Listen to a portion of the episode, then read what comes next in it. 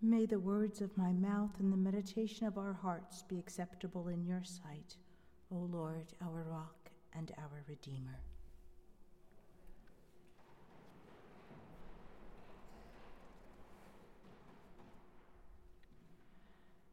When you were a little child, did you go to Sunday school or sing church songs at home?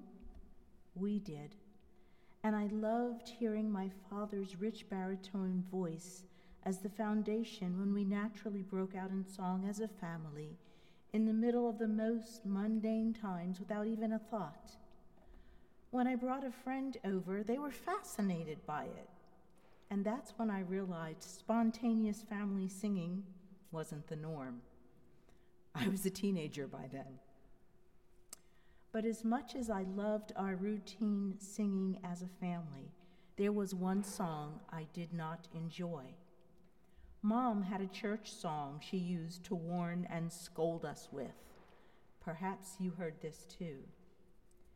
It was, Oh, be careful, little eyes, what you see. I see some people wincing. Oh, be careful, little eyes, what you see. For the Father up above is looking down in love. So be careful, little eyes, what you see.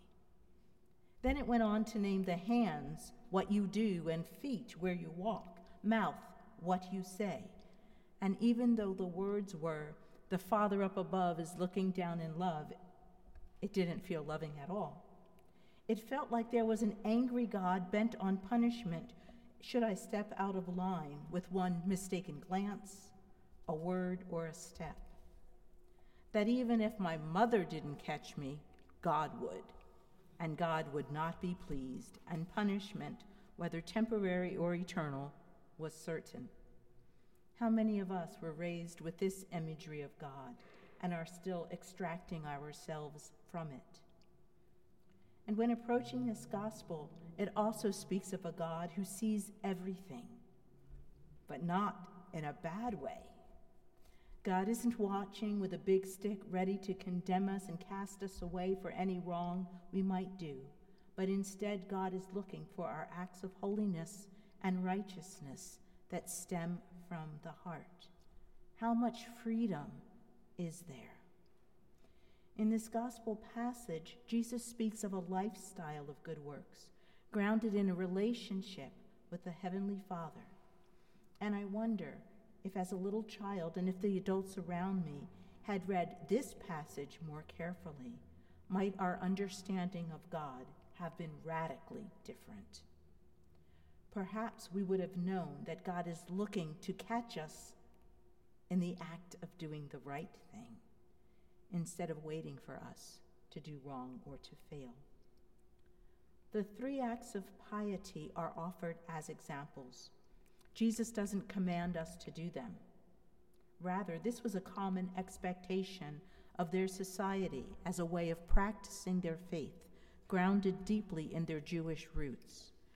Jesus is affirming his expectation that his followers not only continue to live this way, but to make sure that it comes from the heart as an act of worship to God.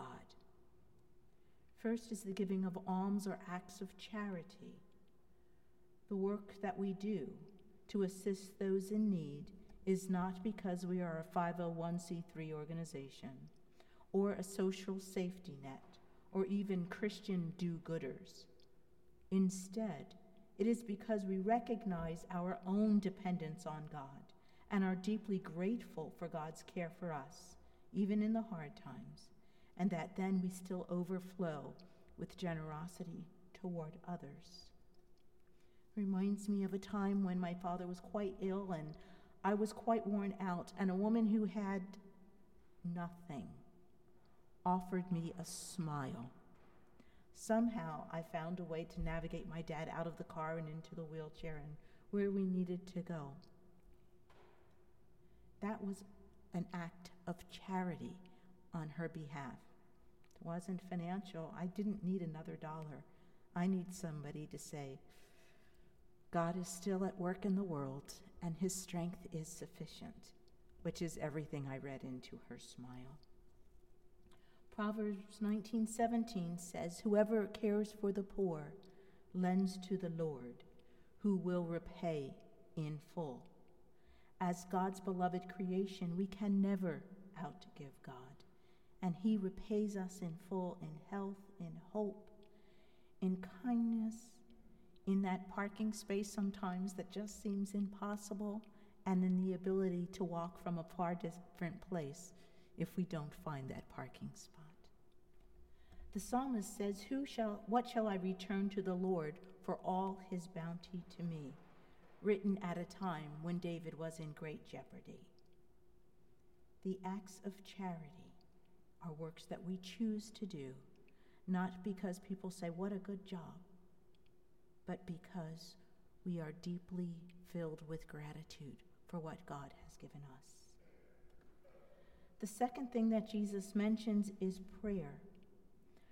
Jesus, by his life, gave an example of prayer, often going away from the needs of the world to be with his Father as was necessary. For us, prayer is embedded in who we are as people of the book, as Episcopalians. We are so fortunate to have the Book of Common Prayer that assists us in giving voice to our adorations, petitions, and requests. There are many ways to pray. There's the acts mnemonic adoration, confession, thanksgiving, supplication. Then there is silent prayer and meditation. The Jesus prayer, Lord, have mercy upon me, a sinner, repeated over and over again as it comes down from the head and nestles in the heart. Or the Marian Rosary or Chaplet of Divine Mercy, something I will likely pray tonight, given what has happened in Kansas today with the shooting. Then there is walking conversational prayer, listening to sacred music as prayer, like Pie Jesu, Merciful Jesus, or singing hymns and also the model prayer that Jesus gave us in verses 9 through 13 of the chapter of the gospel that was read tonight. There are so many ways to pray. And while we love our public prayers that unite us and also recharge us, they are not enough to sustain us. So it is our personal prayer life in the secret place, hidden from public view, that is so critical. And the third is fasting. The scriptures remind us how fasting should begin with the heart. While we sing together, worship together, pray together, and generate acts of love together, we haven't had a process to fast together. Perhaps it's because fasting has gotten a bad name and has been associated quite erroneously with eating disorders. Or maybe it's because of our cultural shift from sacrifice to comfort, that anything that makes us uncomfortable is rapidly dismissed as harmful, rather than examined for the possibility of self discipline or growth. Whatever the cause, fasting is one expression of faith that we speak about. Jesus tells us that when we fast, not if we fast, we are to look as though we are not fasting. And if you're not familiar or a regular practice of fasting, you might look like you're fasting the first couple times. That's not what Jesus is talking about. What he is saying is you don't present yourself in a way to let everybody know you're fasting and make a big deal of it. Sometimes it's hard to hide that you're fasting. People will say, Well, why don't you eat that? And you don't want to offend. Or, hmm, are you fasting? Well, you've got to tell the truth. But in the era that Jesus was talking about, people were making a big show of their fast, not washing their face, putting on sackcloth and ashes so everybody would notice. It's not about noticing on the outside, because then we have our reward here on earth. It's about doing what we do, often in secret, because it's the Father who always notices. If you saw the e blast today, I thanked many in my rector's report who had done so much, things that I noticed. But then when I went to everybody that I noticed, I couldn't possibly list, list them all. The packet was already 32 pages, and I could take five or six pages just thanking each person individually. Sometimes I see the good work that you do, and you have no idea, and my heart is filled with gratitude for the many things that each one of you do. But I know if I miss a thank you, I know that my Father, who sees in secret, will reward you. Isaiah tells us that the fasting that God chooses for us is for a purpose to orient ourselves to the needs of others, to strengthen us for the social justice work that we are called to do, to end food insecurity, and to address poverty. In the second quarter, we will learn more about fasting and then be invited to fast together and to break our fast together with a simple communal meal. That way, fasting will become more a part of our spiritual disciplines. The words from Isaiah are one of the gifts of this penitential season, a season to reflect, to remember, to reset, to grow. We will soon be invited into keeping a holy Lent and to receive ashes to remember that we are created from dust, given life from the very breath of God, and one day to dust we shall return.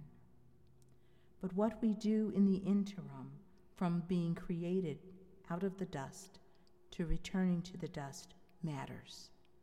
Let us recommit ourselves to the often invisible works of righteousness that God always sees and rewards.